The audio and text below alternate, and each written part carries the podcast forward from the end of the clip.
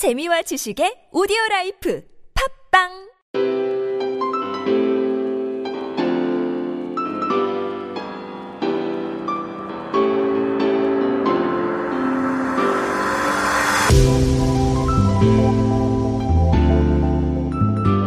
안녕하세요. 선현우의 bilingual 자녀교육 팟캐스트를 구독해 주셔서 감사합니다. 저는 선현우라고 합니다. 우선 이 팟캐스트의 취지 또는 목적부터 말씀드리자면 아이를 바이링구얼로 키우는 것과 관련된 자료와 제 경험을 공유하는 거예요. 아이를 꼭 바이링구얼로 키우세요 라고 설득하기 위한 목적은 전혀 없습니다. 그 선택은 결국 부모 스스로가 해야 되는 것이고요.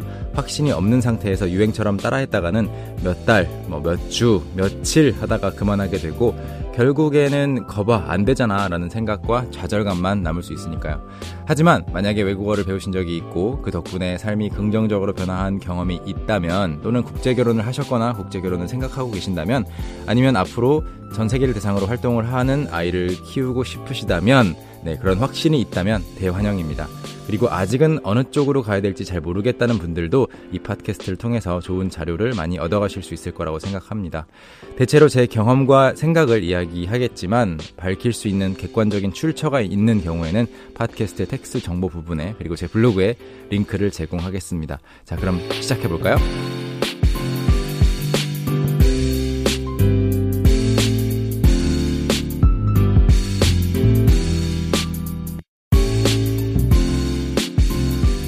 본격적으로 시작하기 전에 배경 정보를 좀 말씀드리자면요. 이 팟캐스트는 뭔가 결론이 다 나온 상태에서 제가 아이들을 한 10명 정도 다 키워놓은 상태에서 제작하는 것이 아니고 지금 현재 만 2년 10개월 된 아이를 기르면서 그리고 아이가 태어나기 전부터 그리고 태어난 후에도 계속해서 bilingual 자녀 교육에 대한 공부를 해오면서 알게 된 점들 그리고 실제로 이렇게 아이를 bilingual로 키워가면서 키워오면서 경험한 점들을 공유하려고 제작하는 팟캐스트예요.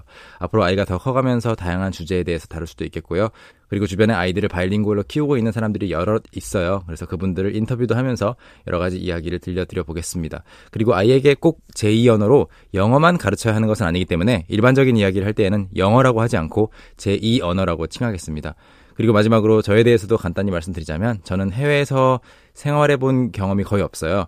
네, 20대 후반이 돼서 일 때문에 중국에서 두 달 정도 있었고 그리고 또 일 때문에 일본에서 두 달 정도 있었던 것이 전부고 나머지는 전부 국내에서 독학으로 모든 외국어를 배웠습니다. 고등학교 1학년 때까지 영어를 한마디도 하지 못했고요. 네. 이 점 참고 부탁드리고 오늘의 주제로 들어가 보겠습니다. 앞으로 다양한 구체적인 주제들을 잡아서 여러분에게 이야기를 하겠지만 오늘의 주제는 바로 이겁니다.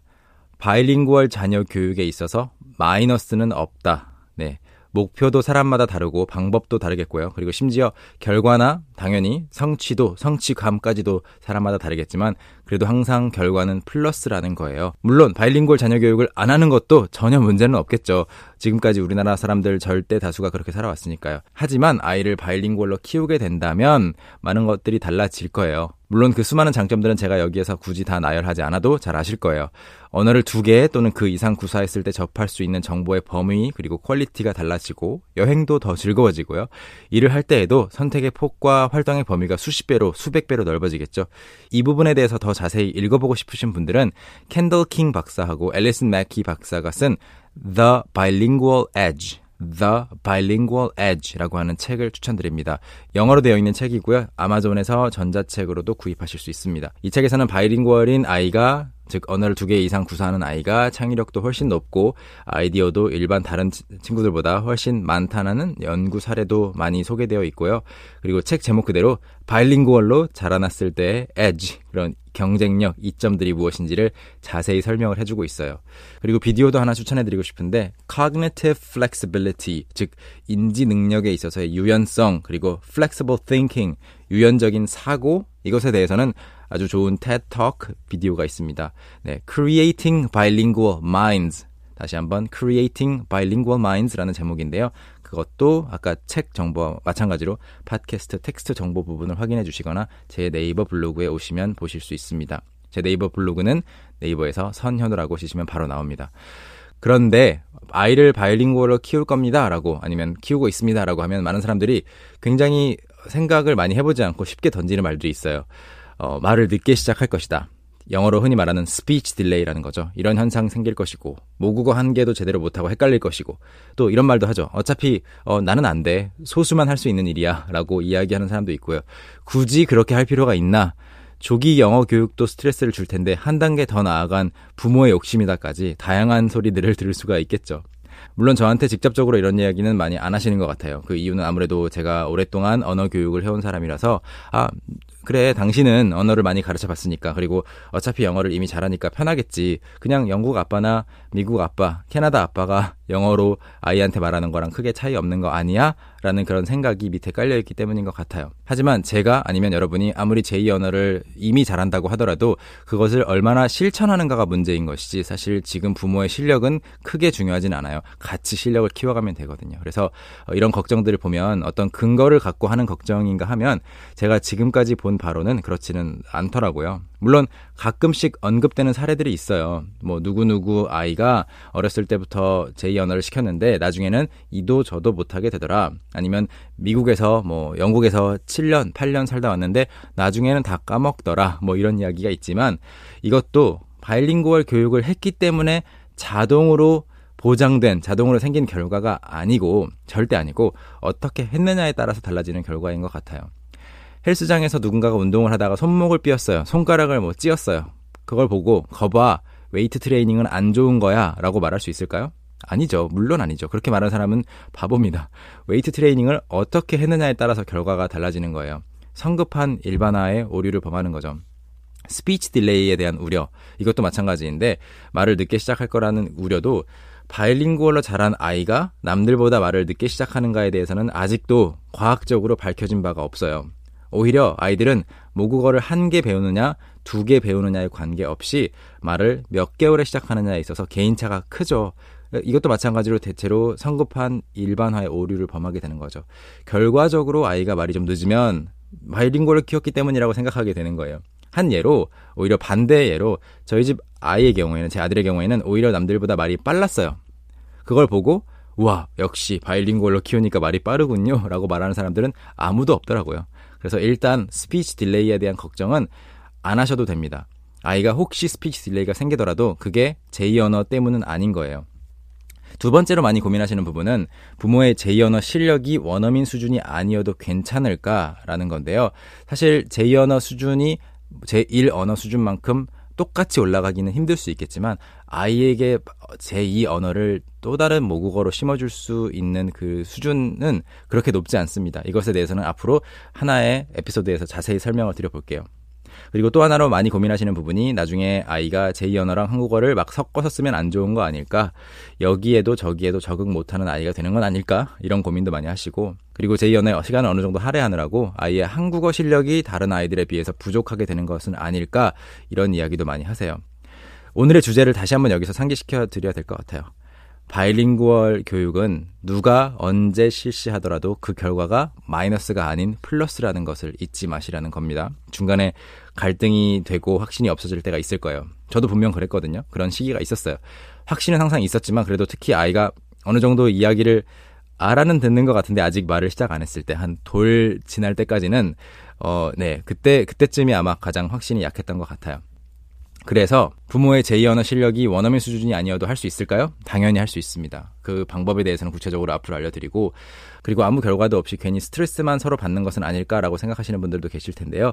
이것도 실제로는 결과적으로는 손해가 아니에요. 실제로 미국에서 아이가 뭐 7년 살다 왔는데 초등학교를 한국에서 입학하고 중학교를 가더니 영어를 쓰기 싫어하고 또래 아이들과 크게 다른 모습을 보이고 싶지 않다. 그래서 한국어만 하더니 나중에는 영어를 잘 못하더라. 이런 고민을 어, 써서 이메일로 보내주신 분들도 계셨는데 그런 것도 조금 더 큰 시야에서 보면요. 아이가 지금 영어를 접고 지금 영어를 사용 안 한다고 하더라도 그 영어를 쓰던 7년, 8년, 뭐 아니면 2, 3년 더 짧게 그 기간이 있었을 거 아니에요. 그 기간 동안 아이가 두 개의 언어로 접했던 세상은 아이의 지금 두뇌 발달에 뭔가 큰 기여를 했을 거예요. 지금 안 쓴다고 예전에 했던 그 엄청난 유연한 사고, 바일링구얼리즘으로 오는 사고가 없어지는 건 아니거든요. 그래서 손해가 아니라는 말씀을 드리고 싶고요. 처음 시작하는 아이들도 아이들은 항상 새로운 말, 새로운 단어, 새로운 행동 습관, 새로운 표정, 새로운 장난감, 새로운 놀이, 똑같은 장난감을 새롭게 가지고 노는 방법 이런 것을 계속 찾습니다. 그리고 그걸 받아들이는데 전혀 거리낌이 없어요. 엄마가 실수로 아이씨 하고 욕을 해도 따라하고 아빠가 자기도 모르게 노래를 불러도 그 멜로디 따라할 수 있겠고요. 부모의 표정 하나하나까지도 유심히 관찰을 하면서 그대로 흉내를 내요. 제 아들 같은 경우에는 실제로 강아지가 짖는 소리도 따라하더라고요. 심지어 엄마 아빠가 그냥 미소만 지어줘도 아이는 많이 미소 짓겠고요. 그리고 엄마 아빠가 운동을 좋아하고 아주 활동적인 가정에서는 아이도 활동적으로 잘할 거예요. 그런데 심지어 한국어뿐만이 아닌 새로운 언어, 제2 언어로 엄마 아빠가 말을 걸어온다면 엄청난 자극이 되겠죠. 그것만으로도 아이의 두뇌에는 진짜 큰 자극이 되고 그 아이가 모든 것을 모든 사물을 세상을 좀 더 창의적으로 바라보는데 큰 도움이 될 겁니다. 그리고 아이의 두뇌는 분명히 그 두 개를 받아들일 능력이 충분히 있어요. 그리고 이런 고민도 많이 하시죠. 아이가 나중에 말을 섞어서 하면 어떡하지?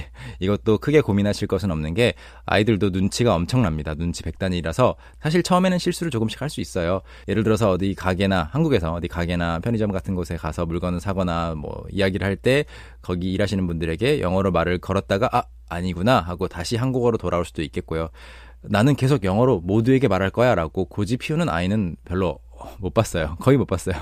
그래서 처음에는 그냥 재미로 할 수는 있으나 나중에 실제로 아이가 사회생활이라는 것을 하게 되면 학교 생활이라는 것을 하게 되면 충분히 가릴 줄 알게 됩니다. 이거는 뭐 언어를 배우는 능력보다 그냥 사회적인 능력에서 오는 거죠. 그래서 그 걱정은 안 하셔도 됩니다. 쉽게 이해할 수 있는 예로 제가 만약 제 여동생에게 저는 여동생이 두 명 있는데 누구누구야라고 제 여동생 이름이 유나와 미나입니다.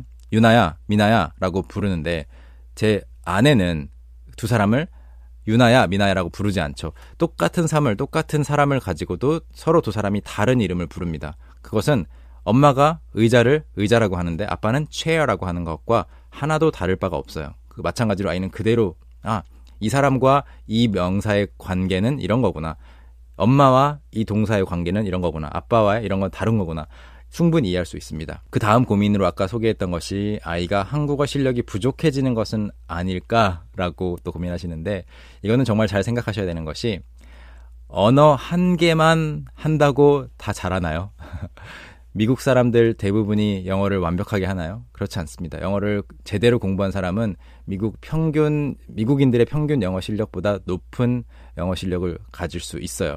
그래서 한국어도 마찬가지죠. 한국에 살고 있는 모든 길 가는 사람 모두에게 말을 시켜보세요. 말을 조리 있게 하던가요? 그게 아닙니다.